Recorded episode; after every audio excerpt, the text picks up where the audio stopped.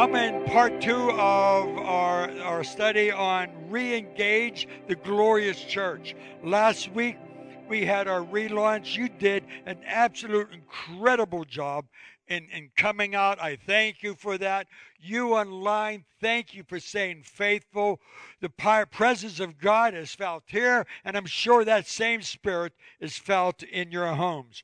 As we mentioned, Last week, there was just a small army of people that were a big part of helping us in those 189 days of keeping everything running online and the youth, the kids, the adult ministries, the Sunday morning services, Wednesday night services. It was an enormous amount of work.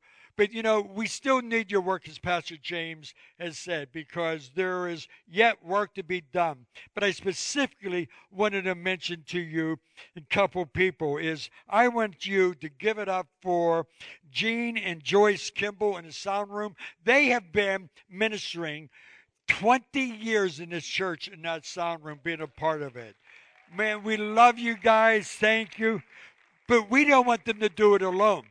We need more help. And and and as this this media ministry is not just a nice cute ministry of technology. It, it's amazing. But it is a ministry it is helping you hear this word in which I'm proclaiming. It is helping you online watch us in this presentation of the word, but also it is the potential of touching lives. We've had people that were giving to the church and coming to the church now that has heard us online for the very first time. We want to be able to reach our community, reach those people who can't be here right now, who normally come. We want to minister to you the Word of God. We also know that this evangelistic outreach, not only in this community, but it goes around the world. Do you realize? Wrap your mind around this. This morning, right now, this word, this worship is going to places that the gospel is illegal to preach. And there are people in the underground churches that are hooked up, found us somehow on the website, and they are hearing this word of God. If you want to be a part of lives being touched, I'm telling you, people, I want you to join this media team. Be part of that. Let me know would you please come to me after the service? Email me. I want to introduce you to those who will be training you and equipping you in this ministry. This past three weeks, I've been sharing with you, well, four weeks now this week, on relaunching, reigniting, and re engaging. And I talked to you last week about re engaging, is that there's, the church is changing we understand that. Look at us now. We have two different services. We're making sure that we're socially distanced. We're careful. You're wearing masks. I'm trying to find out now who you are by the color of your eyes. I don't know. It's just it, it's it's trying to figure out who everyone is. I can't always recognize someone, but it is changing. But there are some values that don't change. There are some things that are non-negotiable. Last week I spoke to you about we are the body of Christ, this relationship in which we have. Paul uses a phrase that describes the church as the household of God. In the NIV, it is God's house. In the New King James Version, it is the house of God. Here's the definition of that household usually refers to the location where relationships take place.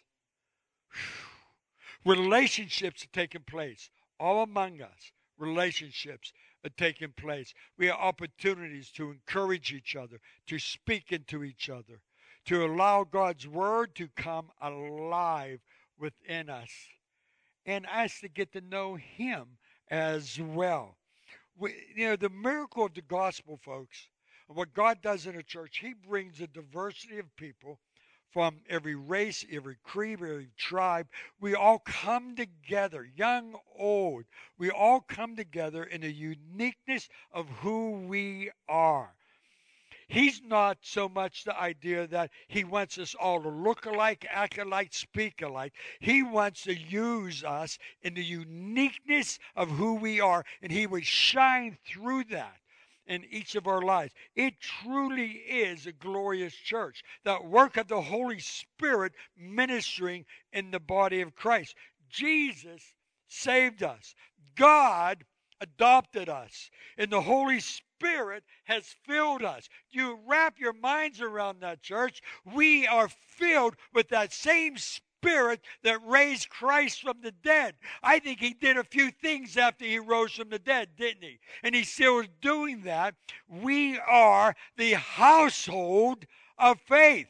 Uh, do you remember when when the, the bombing in Boston and the marathon, a big it came out and says, "We are Boston strong. We are Boston strong." I mean, that was being spoken across America, around the world.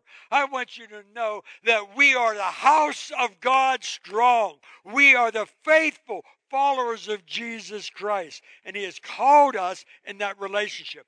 That doesn't change. That's what the church is. The second non negotiable I want to be talking to you about this morning is about the presence of God. Turn to 1 Timothy chapter 3 verses 14 and 15. I hope, I hope. That hope is not a weak hope. That hope is strong. Faith is the substance of things hoped for. I mean, it is real. You can take it to the bank. I hope to come to you soon, but I am waiting for these things um, to you. I am writing these things to you so that if I delay, you may know how one ought to believe in the household of God or behave in the household of God, which is the church of the living God a pillar and a buttress, uh, buttress of faith, of truth. Non negotiable. The presence of God is not up for negotiation.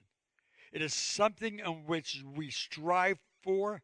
You know, we sing a song. I think Anthony, it's it's Holy Spirit, you are welcome here. I love that song, but but the truth is, it's it's not really biblical in a sense, uh, and I want to have the Spirit, it is that He's already here. Holy Spirit, we recognize you here. He is already here. He is already within you. Lock, stock, and barrel. The potential is enormous of what God is able to do because of that. So, in this phrase, he's talking to us about the living God and the church, the church of the living God. I'm going to, first of all, I'm going to separate those two, then I'm going to bring them together. So let's talk about that living God. Paul understood that living God because he lived in a time there in Rome where there was enormous amount of idol worship. He goes in the city in Acts the 17th chapter and he is provoked. He is broken. He is moved in Acts 17 16. The city was full of idols. He addressed the people, the, the, the political council. He addressed them concerning this. And he even makes a statement in Acts 17 23 in identifying the very thing that they were worshiping the unknown God. A clear indication that that culture was fascinated about idols, everything about them. There in Ephesus is that they had a huge temple which was known as one of the wonders of the world. Idol worship was supreme to them. And Paul would get himself in trouble when he would challenge it. In fact, in Acts the 19th chapter, there was times in which he literally had to run for his life because he was speaking against it. People in that city literally most likely they carried trinkets. They maybe around their neck in their pockets had them in their homes of the idols in which they worship. And when paul says living he is telling them swatting them literally probably across the face spiritually is that there's something far more than that lifeless piece of stone or wood that you are worshiping in the city of Lystra. He was saying in Acts the 14th chapter, says, "We bring to you good news that you should that you that you should tune from, turn from the vain things to a living God." See, the miraculous miracles in Paul's life was a proven testimony of a living God when it would come against the lifeless, useless idols of that day. That living God. The second thing I want to talk to you about is about the church. We're all familiar familiar of it. The Greek word there for the church is a compound word. It's talking about to call out, to assemble.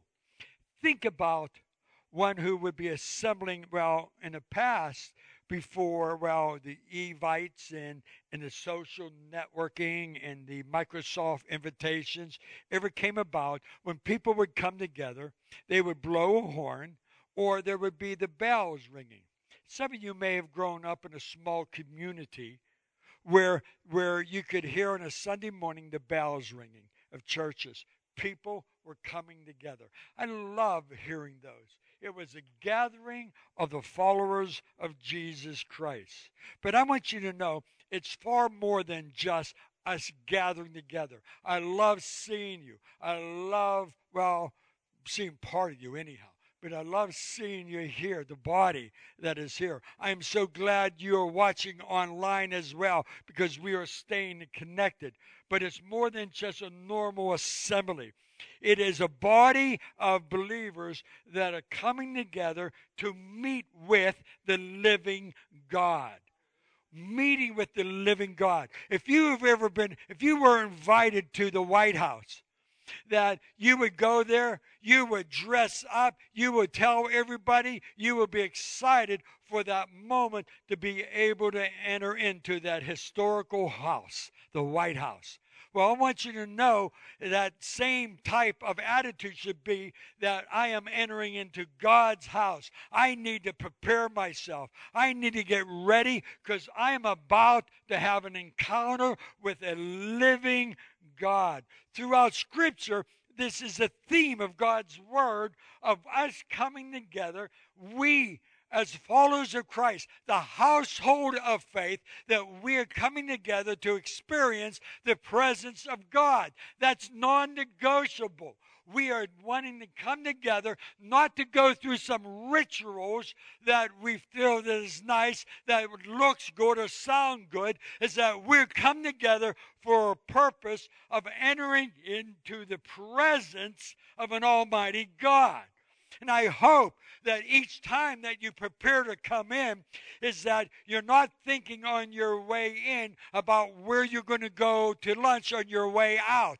I pray that you are preparing yourself, your mind, your body, your spirit, your family, that we are about to come in to the Holy of Holies, the very presence of God. It would be nice, though, in doing that, is that we would have maybe a little more of a visual, would it? Maybe we could have an angel show up. And that angel would be like that angel talking to those who came to the graveside of Jesus saying, He is risen. He is risen indeed. We would go, woo Boy, we would really love that. Well, that's not happening. Sometimes, everything that we've been through, it seems, well, almost impossible these days of thinking, wow, how could I experience something great when something so horrible is happening all around us? It feels almost hopeless, a hopeless situation. Can I tell you about one? It happened in 1948. There was a hopeless situation going on. Harry Truman was running for the presidency of the United States. And he it was a hopeless situation that he would ever been able to have the opportunity to experience in winning that presidency. In fact, it was a public opinion that that Dewey was going to give him a political whipping. In fact, it, the Newsweek got together the top 50 political specialists of the country and asked for their opinions. And they all came to an agreement that Dewey will win by at least 100 electoral votes. The Fort Lauderdale Daily News predicted that he will win by 62% of the of the um, voting um, people. The Life magazine featured a full page. Listen to this: a full page of Dewey before he was, was ever voted on up there in San Francisco, and they said the new president um, travels by ferry boat over the broad waters of San Francisco Bay. They were already declaring his presidency. The Kiplinger letter, a famous letter for, for the businessmen, they were already looking at the economic policies of Dewey as though that Truman never even was considered. Truman's reelection was, well, his reelection was absolutely hopeless. The Manchester Guardian carried a report entitled Harry S. Truman Study of Failure. Boy, you want to keep that for your grandkids, don't you? Look what they were saying about Grandpa. The Chicago Tribune, you all, if you have historians at all, you would have seen that they already printed out that Dewey defeats Truman. It was a hopeless situation. Dewey was in New York preparing his acceptance speech. Truman was in Missouri eating a ham sandwich and drinking a glass of milk. Truman, at 6 o'clock, the evening news reported Truman has been defeated. By 10 o'clock, Truman was still going down in flames on the news report. At midnight, there was a report that Truman was up by 1,200,000 people, and they were still saying that he was going to lose this race. At 4 in the morning, that the Secret Service woke up Truman and said that he was ahead by 2 million people and that they're still saying he's going to lose this race. But that did not happen. That hopeless situation only looked hopeless, but it wasn't.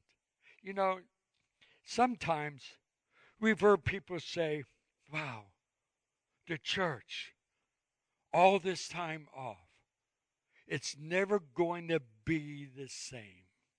Hmm. That's a good question. But maybe we should be making this statement. Maybe we should be asking, what does God want the church to be? Not that it's going to be like it was. What do you want it to be today? Hmm. I shared with you last week the church is a household of God. This morning, I want you to understand something and understand it very clearly that the church is the church of the living God. And the press, come on, you can give it up. Come on. Amen. Now, listen, church. In the past six months, and for us that we were out not having an in house service, that 198 days we were living under the influence of the COVID virus, of the West Coast on fire, on hurricanes coming up from the south, of people losing their jobs, the economy in a spiral downward, the um, cities in absolute chaos, and the political race that is lunacy of what's going on out there. Uh, may, maybe, maybe I, I know about a couple people who might feel something like you have felt. And, and there in Luke, this 24th chapter, verses 13 through 35, it was these two disciples going on a road to Emmaus. They, they were taking a stroll from Jerusalem going home. It was a hopeless situation. They're not mad at me, they're just getting ready to come out to worship. There are these two disciples as they were walking. Let your mind picture this. They were talking about the crucified Christ. Their words probably were coming out of their mouth very slowly. Their faces had to be, well, had that sadness of grief and sorrow. Their eyes probably wasn't looking up or even forward, probably looking at the ground as their heads were hanging low. And their shoulders must have felt like the weight of the world was on it in this hopeless state a hopeless situation. One of them was heard saying, I could hardly believe it. He's gone. What do we do now? It's like some people said, I could hardly believe it. We can't even go to church right now. What are we going to do now? Well, there was a stranger behind them, and he heard them talking. So he says, I'm sorry, but I could, could not help overhearing you. What things are you talking about? Now, church, you may know of the story on the Emmaus Road. If you don't, get, you know, mark it, write it down. Luke 24, verses 13 through 35. Because I want you to know that this was a transformation of what God wanted to be doing from that day forth in the lives of followers to this very day. See, sometimes what we like is that we want these supernatural encounters. We want the burning bush experience. Have you ever wanted to have that encounter of a living God or that you would experience a mountaintop moving experience within the church or or that you wanted to have a something written on the side of the wall that God is speaking to us very clearly. But listen, God is still speaking. God, it's just, well, decided I'm going to do something different and new within your lives to show you that you are serving a living, a living, a living God. This, this story is fascinating. Two sincere disciples recounting the events of the crucifixion. God is disguised in as he was listening to them his hands probably were tucked in his robe because he didn't want them to see the nail prints in the palms of his hands. And, and he had just gone to hell and back, literally. To be able to give these disciples and you and I a hope for a hopeless situations, environments in our lives because he's saying there is something much better here, right now, awaiting than you. You just need to open your eyes and see it. You see, church, in Luke, the eighth chapter, verse 25 says that as as the storms were raging in that the disciples they they they wanted this encounter with god. We like those encounters is in fear of the amazement they asked one another who is this man? He commands the wind and the waters and they obey him. You ever feel like that? Who is this that i'm actually serving because he wants to reveal himself to you so start asking the questions in Matthew, the 14th chapter, Jesus goes for a stroll, not in, in the woods, out on the lake. And he walks to him, he gets in the boat, they fall down on their face, and they begin to worship him, saying, My Lord and my God. God has always, always been speaking to us. He wants us to hear what he wants to say. There is a time when I would ask people, What's the Lord saying to you? I should start doing that again. Because people would look at me and saying, Are you crazy? I'm not hearing audible voices, Pastor. No, you're not. But I want you to know that He is talking to you. He wants to have that communication with each and every one of us. And those on that Emmaus road began to open the door how that could happen because he was speaking to them through Scripture. The Old Testament, he started to speak to him. In Luke 24, verse 18, as they were talking, says, they asked, Are you the only visitor in Jerusalem and do not know the things that have happened there in these days? And he said, What things? And they responded back to him about Jesus of Nazareth, a prophet, powerful in word and in deed. He was sentenced to death, crucified, and we had hoped. Wow. All that positive. They're saying about Jesus of Nazareth, the prophet, powerful in word and deed. He was sentenced to death. They started to go down crucified, and we had hope. Past. He was the one who would redeem Israel. But Jesus had another plan. He started to speak the word. Don't you love it? He's speaking the word into these men. When Jesus was walking and he was ready to launch in his ministry, and he was out in the wilderness, and he had that confrontation with Satan, he didn't say, You know who you're talking to? Do you, do you know who he's talking to? You know, you know I could, and you're gone. I could evaporate you. But he said, Thus saith the word. He related to the word to defeat the enemy. Here, he took the scripture to be able to illuminate the understanding of these disciples of the living God, the presence of an almighty God.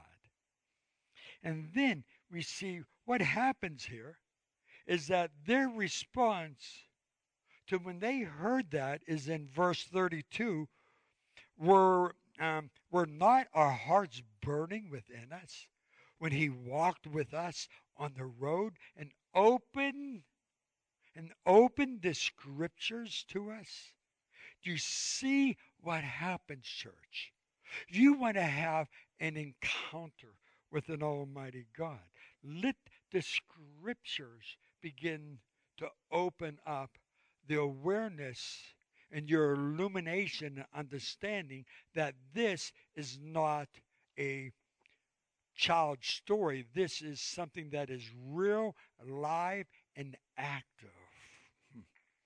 Amen. Amen. God's Word. See, we love to have those wonderful experiences. We, we, we went times, I think, we're like Thomas is saying, I'll believe when you show me.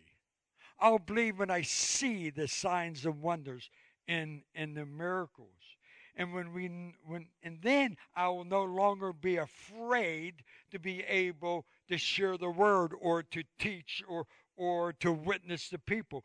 But today God still changes hopeless situations through his word.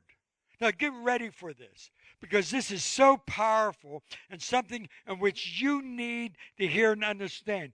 You and I do not discover biblical truth, it is revealed. It's not like I have the great insight of my own abilities to be able to interpret all this. It is through the work of the Holy Spirit that brings the revelation knowledge of God into our lives. And when He reveals that, you see, what happens is that we are seeking that through that. Maybe we want to say, I'm going to read the word so that it could lead me to an encounter with Christ. It is not going to lead you to an encounter with Christ. When you are in the word, it is an encounter in Christ. When I open that word, he has something to say within our lives. In church, when we allow the Holy Spirit to begin to speak into our lives, something begins to change. You remembered how often I've said this, and I'll say it again because sometimes we don't always get it the first, second, tenth, or hundredth time. So here's the hundred and first time is that remember that Jesus is forever interceding. So God the Son is talking to God the Father about you. He knows what's happening in your life. He knows those hopeless situations. And He's talking to His Heavenly Father about what is happening in your life. And God the Father hears what God the Son is saying. And He speaks to God the Holy Spirit, who has been sent to come alongside of us as our advisor, as our counselor, to be able to encourage, to correct, to lead, and to guide us in our lives. And He says, Here's what God the Son is saying, and here's what I want you to do. Go, tell them, illuminate that word. Don't allow it to sit And that word becoming jumbled words together. Some Old Testament stories, let it become alive and active because church in Acts 17 28 says, It is in Him we live and we move and we have our being. I know that it is in the power of His Spirit through the revelation knowledge of that Word of God because when I am reading it, I am having an encounter with the living God. It is not a dead idol. He is alive and He is well. And church, when He is alive and well, the church is alive and well. And it does not matter of what is happening in our world around us because He is the overcomer. He is the great victor. He can do the impossible, the unbelievable. He can turn your hopelessness into victories.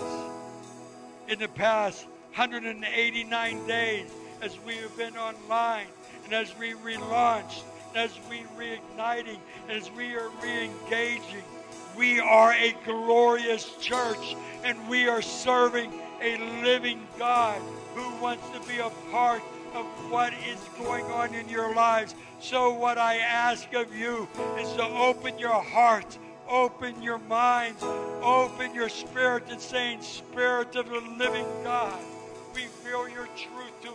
I want to have this revelation knowledge, and you want to think that I need this beautiful worship team to back me up. I love having it, but you don't need them in your house. Well, they'll come if you, well. But listen, they you just could sit there, you could open up this word and start worshiping the Lord and saying, Speak, Lord. Speak, Lord. And when that living word through a living God speaks through your living life, there is an encounter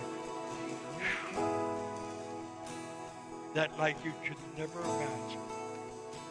And then we are released to take that word into a world that is living in hopelessness. He's calling. Would you respond? Would you stand with me?